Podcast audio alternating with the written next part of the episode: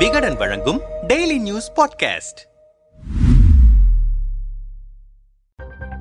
ஆங்கிலேய அரசின் ஏகாதிபத்தியத்திற்கு எதிராக மக்கள் போராடிய காலம் அது. நாட்டின் விடுதலை போராட்டங்களுக்கு யார் முக்கிய காரணம் என்று ஆங்கில அரசு சல்லடை போட்டு தேடி தேடி கைது செய்தார்கள். ஆயிரத்து தொள்ளாயிரத்தி நாற்பத்தி இரண்டு ஆகஸ்ட் எட்டாம் தேதி மும்பை கொவாலியா டேங்க் மைதானத்தில் மகாத்மா காந்தியின் பேச்சை கேட்க ஆயிரக்கணக்கான மக்கள் கூடியிருந்தனர். மேடையில் மகாத்மா காந்தி நான் ஒன்றை சொல்கிறேன் செய் அல்லது செத்து மடி என்ற ஒற்றை வாசகத்தை கூறினார். காந்தியின் பேச்சை தடல் தெரிக்கும் கண்களுடன் கேட்டுக்கொண்டிருந்தார் இருபத்தி இரண்டு வயது கல்லூரி மாணவி உஷா மேத்தா. இதைத் தொடர்ந்து மும்பையில் மகாத்மா காந்தி கைது செய்யப்பட்டார். பெரிய தலைகளை எல்லாம் கைது செய்து விட்டோம் இனியெல்லாம் நம் கட்டுப்பாட்டுக்குள் என ஆங்கிலேயர்கள் நினைத்தார்கள். ஆனால் நடந்ததோ வேறு. பிரிட்டிஷ் அரசுக்கு எதிராக பலர் தலைமை தாங்கி போராட்டத்தை முன்னெடுத்தார்கள். அவர்களில் ஒருவராக உருவானவர்தான் உஷா மேத்தா. இவரின் போராட்ட வடிவம் காலத்திற்கும் பேசக்கூடிய ஒன்றாக மாறியது.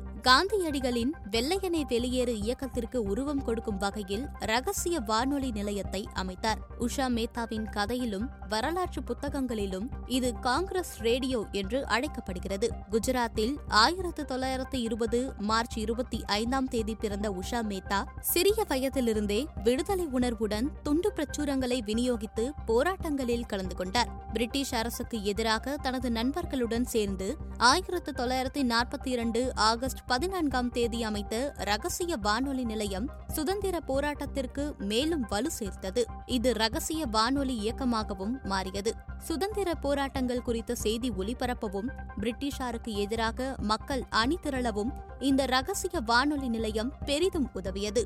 பத்திரிகைகள் மற்றும் செய்திகள் வெளியிட தடை விதிக்கப்பட்டிருந்த நேரத்தில் இந்தியாவின் மூளை முடுக்குகளுக்கெல்லாம் எல்லாம் செய்திகளை கொண்டு சென்றனர். சுதந்திர போராட்டம் உச்சகட்டத்தை எட்டியிருந்ததால் பண உதவிகள் செய்யும் குழுக்களை பிரிட்டிஷ் அரசு கண்காணித்து வந்தது. இதனால் பண உதவிகள் பெறுவதில் உஷா மேத்தாவிற்கு பெரும் சிரமங்களும் ஏற்பட்டது. பிரிட்டிஷ்காரர்களின் தீவிர கண்காணிப்பு இருந்ததால் மும்பையில் உள்ள சௌபாட்டி என்ற இடத்திற்கு அருகே உள்ள கட்டடம் ஒன்றில் டிரான்ஸ்மிஷன் சென்டர் செயல்பட்டதாக கூறப்படுகிறது. இந்தியாவின் ஏதோ ஒரு இடத்திலிருந்து நாற்பத்தி இரண்டு புள்ளி முப்பத்தி நான்கு எம் இது காங்கிரஸ் ரேடியோ என்றுதான் ரகசிய வானொலி ஒலிபரப்புகள் நடைபெற்றுள்ளது. காவல்துறை மற்றும் உளவுத்துறையிடம் சிக்கிக் கொள்ளாமல் இருக்க அடிக்கடி இடங்களை மாற்றியும் வந்தார்கள். ஆரம்ப காலத்தில் ஆங்கிலம் மற்றும் ஹிந்தியில் ஒரு நாளைக்கு இருமுறை செய்திகள் ஒலிபரப்பாகியது. பின்னர் ஒரு நாளைக்கு ஒரு முறை மட்டுமே என்று அதாவது இரவு ஏழு மணி முதல் எட்டு மணி வரை செய்திகள் ஒலிபரப்பாகியது. இந்த ரகசிய வானொலி நிலையம் மூலம் பல முக்கிய தலைவர்கள் நாட்டு மக்களிடம் உரையாற்றினார்கள். பிரிட்டிஷ் அரசுக்கு எதிராக பேசவும் எழுதவும் செய்தித்தாள்களுக்கு கடும் கட்டுப்பாடுகள் இருந்த நிலையில் காங்கிரசின் இந்த ரகசிய வானொலி மக்களிடையே பெரும் வரவேற்பை பெற்றது. மக்களின் எழுச்சியான போராட்டங்களுக்கு தூண்டுகோலாகவும் அமைந்தது. இதனால் காங்கிரசின் ரகசிய வானொலியை முடக்க பிரிட்டிஷ் அரசு தீவிர நடவடிக்கைகளை மேற்கொண்டது. அந்த வகையில் காவல்துறையினர் சல்லடை போட்டு தேட ஆரம்பித்தார்கள். சில முக்கிய வானொலி கடைகளை போலீசார் சோதனை செய்தனர். இறுதியில் ஆயிரத்து தொள்ளாயிரத்து நாற்பத்தி இரண்டாம் ஆண்டு நவம்பர் பன்னிரண்டாம் தேதி கிர்கானில் ஒரு நிகழ்ச்சியை நடத்தியபோது பிரிட்டிஷ் ராஜ்ய காவல்துறையிடம் உஷா மேத்தா மற்றும் அவர்கள் குழு பிடிபட்டது. இரண்டு மாத விசாரணைக்கு பிறகு உஷா மேத்தா உள்ளிட்ட ஐந்து பேர் மீது குற்றப்பத்திரிகை தாக்கல் செய்யப்பட்டு உஷா மேத்தாவுக்கு நான்கு ஆண்டுகள் சிறை தண்டனை விதிக்கப்பட்டது.